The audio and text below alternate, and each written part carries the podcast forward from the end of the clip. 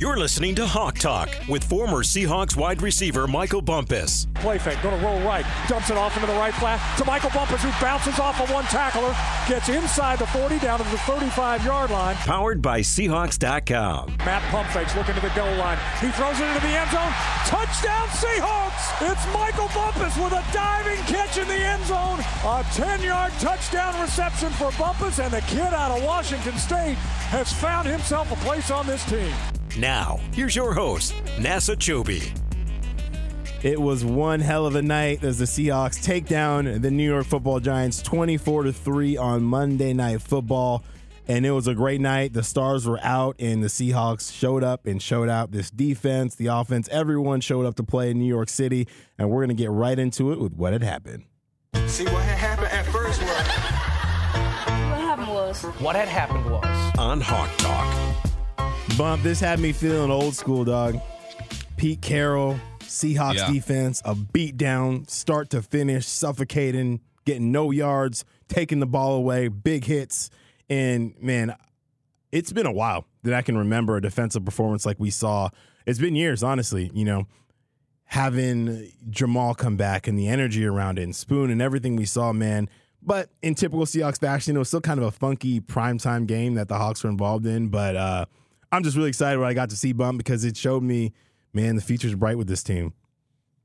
Yeah, man, you look at the record and you're like, all right, two and one. Who is this team? Are they for real? But then you you can't forget that their record on Monday night is crazy. When it comes to primetime games, Pete does a good job of getting these guys ready to go. So they start the game, and the tone was set early, right? The Giants go on an 11 play, 48 yard drive, and they get stopped on fourth down as Daniel Jones tried to do a little push tush, little QB sneak, and Dre'Mont Jones and Brooks shut that down automatically.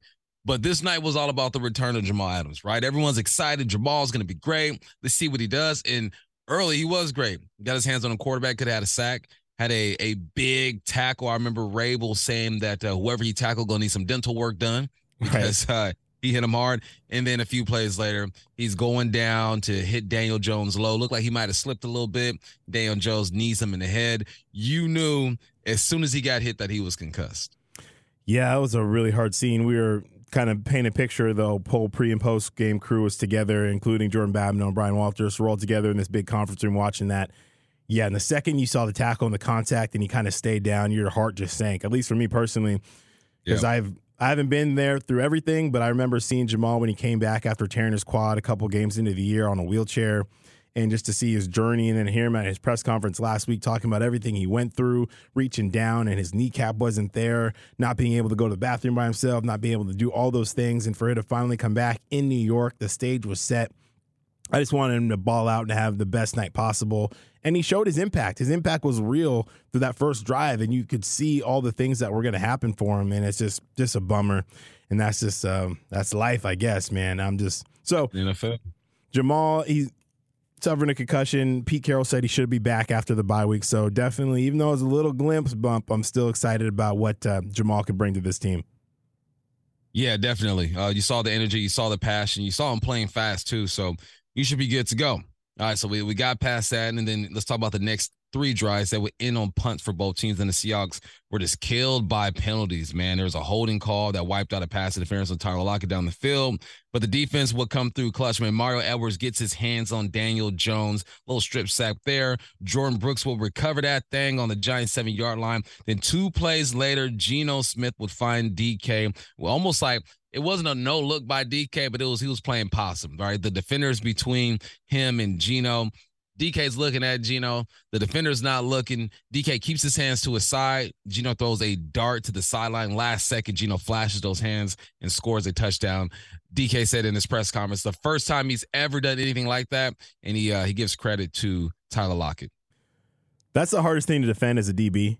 I mean, it, it- when you're doing everything you can as defensive back, the play Geno's broken out of the pocket. The play's been going for about four or five seconds. You feel like you've been covering for an eternity. You're thinking he almost lulled him to sleep. You almost kind of relaxed, and then he flashes Yeah. those hands late and just cold, cold move by DK. After that, both teams would exchange punts, and the Giants would get back on the board with a field goal or get on the board, making the score seven to three. And that would be the only points the Giants would get all night long. Hawks come right back, answer with a seven play, 75 yard drive that ended with a Ken Walker touchdown. That made the score 14 to 3 before halftime. But that wasn't just any old drive bump. That wasn't your, you know, run of the mill normal seven play touchdown drive. That drive was led by Drew Lock, who came in for Geno Smith uh, after he kind of got horse tackled on the sideline. He's getting his knee checked out. So Drew Lock comes in. But what else happened? You, the Seahawks lose Damien Lewis. The Seahawks lose Phil Haynes. So now you have an offensive line that features Stone Forsythe. Okay, you got Evan Brown who had to move over to guard. Olu Oluwatimi comes in at center. Anthony Bradford steps back in there at guard, and then you have uh, Jake Curhan. So this is a unit that's never been out there. This would have been right. a unit that might have been the second or third string in preseason. Here they are in an NFL game on Monday Night Football, killing the game, keeping this team ab- above water and going down and getting a touchdown drive. So it's just, I just love to see that. And I was super happy for Drew Lock, man. You saw a smile on his face, saw Pete walk over them, give a little fist bump, and I'm just like, man, that's got to feel so good for that guy who comes in, prepares every single day like he's going to be the starter. So for him to get in and make a couple big plays, he found Noah Fant for that long 51 yard gain, and then Ken punches in after that. So it's definitely really cool to see those guys get out there and still allow this offense to function and do good things. Yeah, I felt good with Drew out there. I didn't feel like he was uh, overwhelmed or not in control of the situation. You look at his numbers, you can say, oh, well, he didn't do much. He was two for six. But there are a couple throws he had that I felt like were catchable. There's one to Tyler Lockett on the sideline, another one to JSM. This dude has not seen regular season action action since week 17 of the 2021 season. So it was nice to see him out there. Um, after the the scoring drive, the Hawks would turn the ball over on downs. After a good drive, and then go three and out on the following possession. The Giants would start moving the ball, moving it, picked up first downs on two or three consecutive third downs. And then the guy who set the tone for this game, I feel like on defense, comes up with the biggest play of the season so far. Your number five pick, Devon Witherspoon, picks off Daniel Jones, runs it back 97 yards for a touchdown. They made it 21 to three, and pretty much ended the game with some time left on the third uh, in the third quarter. Uh, great play by that young man. He was he had two sacks. We'll talk about his stats again later. Had two sacks. Um, and that pick six. I wouldn't say it's a coming out party because I think that if you watch the Seahawks, you kind of see what this dude is capable of already. But he found a way to put it all together on Monday. Oh, the bright lights, man. It couldn't have happened in a better place or a better time slot because you got the nation watching. Everyone's looking out for this kid. For some reason, some people were questioning why the Seahawks went this way at number five. Well, you're not questioning that anymore. Right. The rest of the nation kind of learned what Seahawks fans already knew who've been watching him the last couple weeks. So this guy's a dog. There's a reason you look at the film, it jumps out. There's a reason Pete Carroll compared him to Troy Polamalu. That's not an accident. And we got to see that on Monday night. So I love that. And then defensively, they just balled out. 11 sacks? Come on now. For Crazy. context, everybody, the NFL record is 14. And if we're being real, the Seahawks could have broke it. There was a couple plays where they just missed him or they tackled him and he got back to the line of scrimmage or a yard or two. So they were balling out. Then Quandre Diggs gets him an interception, and they just smothered Daniel Jones all night. Man, it was it was unreal. And during the broadcast, we heard so much about how the Giants were missing linemen. The Seahawks missed their entire line. No one was playing their position. But when we started the season against the Rams, and the Seahawks gave up two sacks, they gave up eleven. So I don't know, man. It was just really cool to see the defense perform the way they did. Defense doing what they got to do, and then the Hawks doing it once again at MetLife Stadium. They're now six and zero oh at that stadium. Um, you know they they they might own some real estate over there as much as they've been winning over there the past few years. And like I said, at Monday Night Football, the Hawks are twenty nine and seventeen. That's the best winning percentage in the game on Monday Night Football. Pete Carroll also passed Mike Holmgren for 15th place on the NFL's all-time winning winningest coach list with 175 of those things. And lastly, DK ties Steve Largent and Joey Galloway for first place for most receiving touchdowns in a player's first five seasons in franchise history. Um, man, good night overall. Pete gets some love. Witherspoon gets some love. The team gets some love, undefeated at, at MetLife, and then DK doing DK things, man. Good night for the Seahawks. Put the nation on notice. Love to see it. Love to see what the Seahawks are doing. 3 and 0 rolling into the bye week. And this is great. We just had a meeting earlier today. And when you win before going into the bye week, it feels like a two week win. You get to simmer on it and have that feeling for a little bit longer, man. But so great to see. But let's go back into this game and figure out who made plays. Touchdown, Seahawks! Playmakers.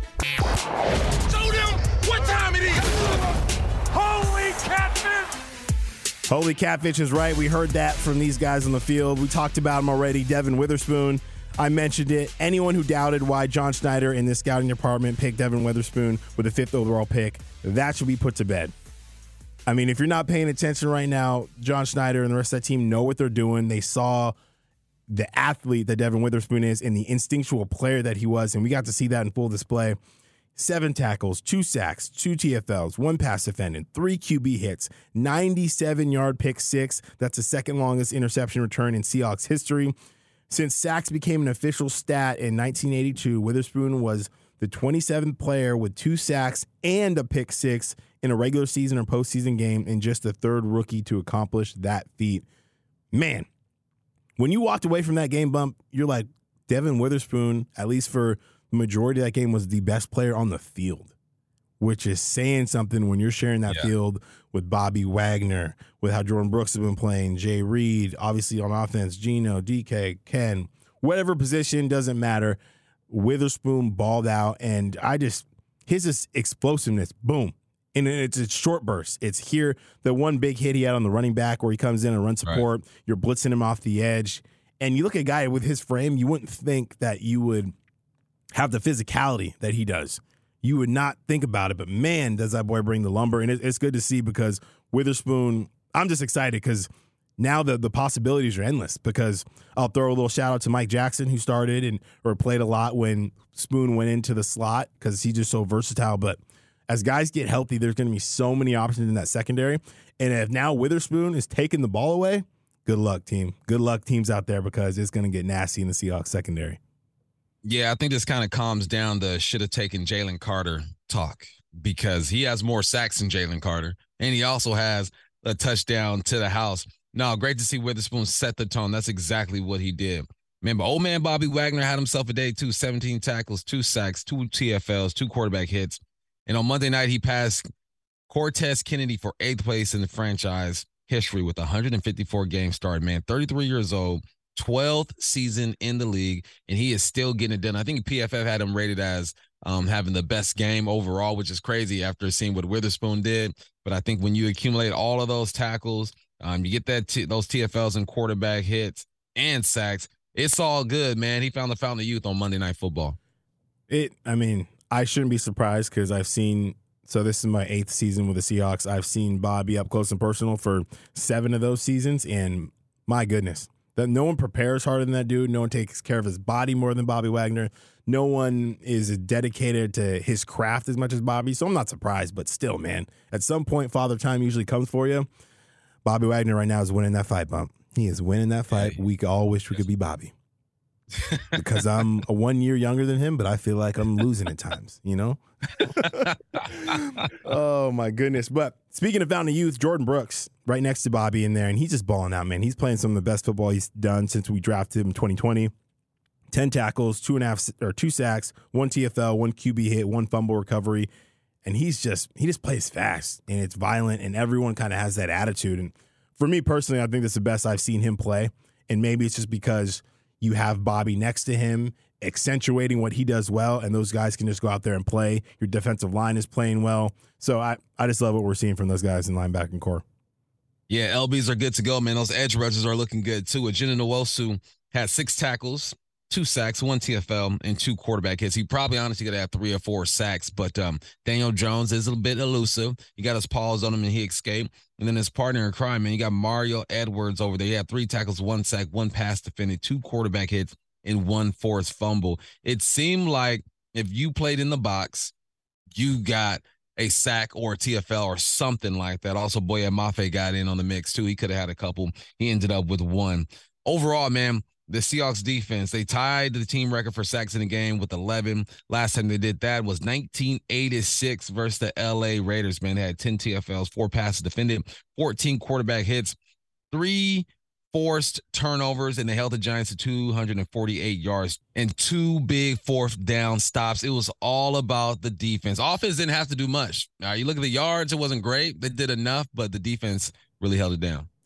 I said it to open the show. That performance made you feel like some old school Seahawks football. It was physical. They got after guys, and if they they're just going to build confidence. You you put tape out there like that, and guys start feeling good. It's going to be a great thing. And you mentioned the offense, man. it's it's rare bump that we get you know ten players deep or however many we just mentioned before we mention an offensive player. I mean, that's what was going down. I mean, Ken Walker, he had a nice day, 17 carries, 79 yards, one touchdown. Noah Fant had two receptions for 63 yards, including that 51 yard reception that set up a Ken Walker touchdown. So these guys played well. And I, I mentioned it earlier. This offensive line has been just, you know, were, were they perfect? Did they all grade out at 100%? No. But they were playing against some dogs. The, the New York Giants have some great interior linemen and they Thibodeaux is another guy they just took in the top five. So they have some dogs in there. And once again, they hold up. Two sacks while playing without four starters, and Evan Brown, who goes from playing center to guard. I promise you, he probably hasn't been getting a lot of reps at guard, but he's just smart enough that he just slid in there. And it was effortless. It wasn't like we started having pre-snap penalties or false starts or procedural, can't get out of the huddle.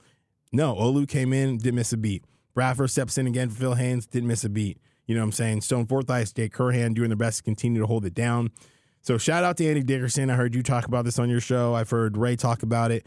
Andy needs some credit because this O line is balling. He's got everyone in that room, almost everybody on that room ready to play because only two other guys on the act. I think only one other guy in the active roster didn't get in the game on Monday night. So that just shows wow. you how well this O line is playing. His coaching staff, everybody. So big ups there, bump. And it wasn't the biggest night for the guys outside, bump. let's talk about the receiver roundup here. Yeah, you're right. It wasn't the uh, the biggest night, but enough to get it done. Noah Fant led all receivers. He's a tight end, but he receives the rock. He had two receptions for 63 yards, a long 51 yard gain from Drew Lock. And then you got Tyler Lockett. He had four for 54.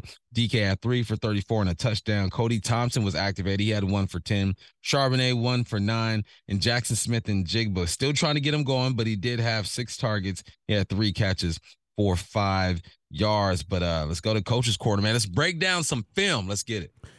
We talked about this play. This is one of the biggest plays from Monday night. Devon Witherspoon, we talked about it, the fifth overall pick in the draft, finally gets to show his stuff off to the world on Monday Night Football as he picks off Daniel Jones and runs back in 97 yards for a touchdown. So Jones from the shotgun, Breida beside him in the backfield, single wide out left with a slot to the right side. Seattle looks like they want to rush four. And they do. Jones is going to throw. Throws near side. Ball picked up. Witherspoon comes near side. Down the sidelines. Jones chasing him. He cuts back inside. Picks up blockers. Still being chased. Witherspoon far side. 20, 15, 10, 5. He is in. Holy catfish. Witherspoon went a mile and a half with the interception for a touchdown. Be where you're supposed to be. And sometimes the football guys will bless you with a gift. And that's essentially what happened to Witherspoon. You're looking at what they got going right there. I believe that's Tariq Woolen outside of him. He's responsible for the deep third. Now, they are on what, the five to six yard line. So there's not a lot of room for Woolen to cover on the outside. But Witherspoon knows he has to flat. He's good to go. The number two receiver runs kind of like a slide route. I call it a slide because you're going outside back to in. Whip, you go inside back to out. So the receiver goes outside of Witherspoon's right shoulder and then he slides back in. Witherspoon's in great position to make a play. Now the throw is horrible. And sometimes you just be where you're supposed to be, like I said, and you get a gift.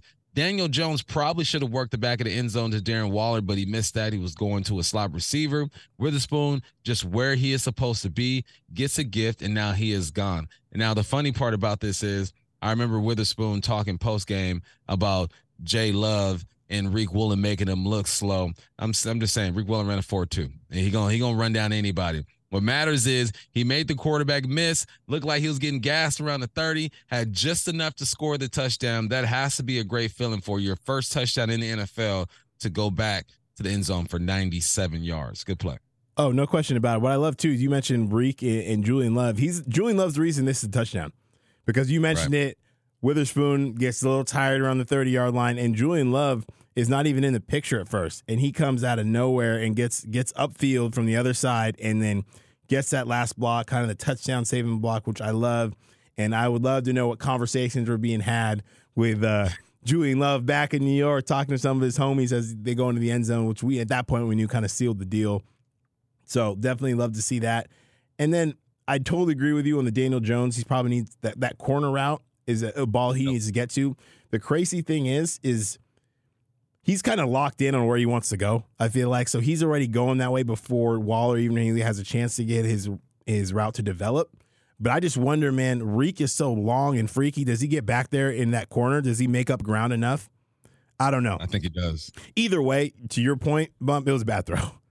it was a bad throw because if you throw that where it's supposed to go, you know, maybe it's a tackle for sure. But either Right. way, you still have to make the play. Just because the ball comes near, especially defensive back, doesn't mean okay. Well, you still have to make the play. You still have to pick the ball off. You still have to run it back 97 yards for a touchdown. So I love what I see from Devon Witherspoon. I think this is the tip of the iceberg for this man.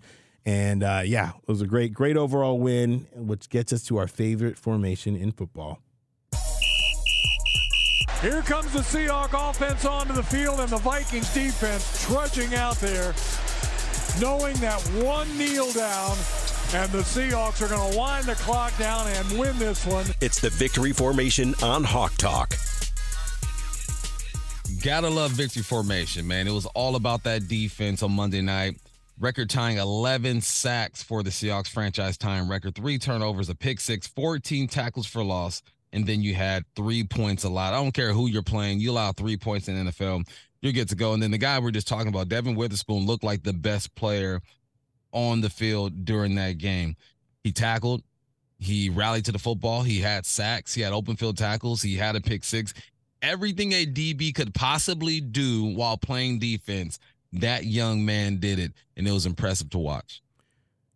Man, I it was just it, it, we were talking about it. It took us a little while to get to sleep after watching that game. Just so jacked up and fired up watching these guys play because it just shows you the potential where they can get to. And then offensively, it's about unsung heroes. It's about next man up. I think people talk about that a lot, but it's another thing to live it and actually do it. And right now, the Seahawks offensive line is doing it. To manage, they scored 24 points. You know, the defense set one of those touchdowns up with a with a sack fumble there, but they still were able to move the ball and do certain things with a lot of different guys shuffling in and out there. And when the season came out, bump, we were like, hey, the bye week came way too early, but it definitely did not. So I am, man, I I'm excited because look at these names that we could get back. Jamal, Coby, Artie Burns, Tre Brown, Abe Lucas, Charles Cross, Damien Lewis, Phil Haynes. Oh, and here's another play, player that people have not even seen. Um, Kenny McIntosh at some point is going to be able to come off IR. So I'm this team. You you get to a point now where it's like it's going to be hard to get on the field. It's Yep. gonna. We get healthy. There's going to be a lot of good players that are healthy scratches because it's going to be a dogfight to get in. Bump, but I'm just excited about the potential of these guys getting healthy. Let's go get healthy. The bye week coming at the perfect time. When the season started, we said week five, too early. Fast forward to week four, perfect. Everybody get right, especially Jamal, man. Big ups to Jamal. We know how hard you work back or work to get back. And uh, you were balling before you went down. So get healthy, man, and, and let's get this defense rolling again. No question about it. I, I we have not seen the last. Jamal is going to have an impact on this season and what the Seahawks are doing defensively. So I'm excited about that. I'm excited about this win. The Seahawks are three and one going into the bye week. A lot of good times here at the Virginia Mason Athletic Center. Reminder: you can catch us everywhere on the Seahawks Podcast Network, Apple, Spotify, Google Play. Sirius XM. And if you're listening on Apple, please make sure to rate us five stars. We appreciate the love. He's Michael Bumpus. I'm Nasser Kyobe. We're going to take a little week off. We'll be back with you next week as we preview the Cincinnati Bengals. Seahawks beat the Giants 24 to 3.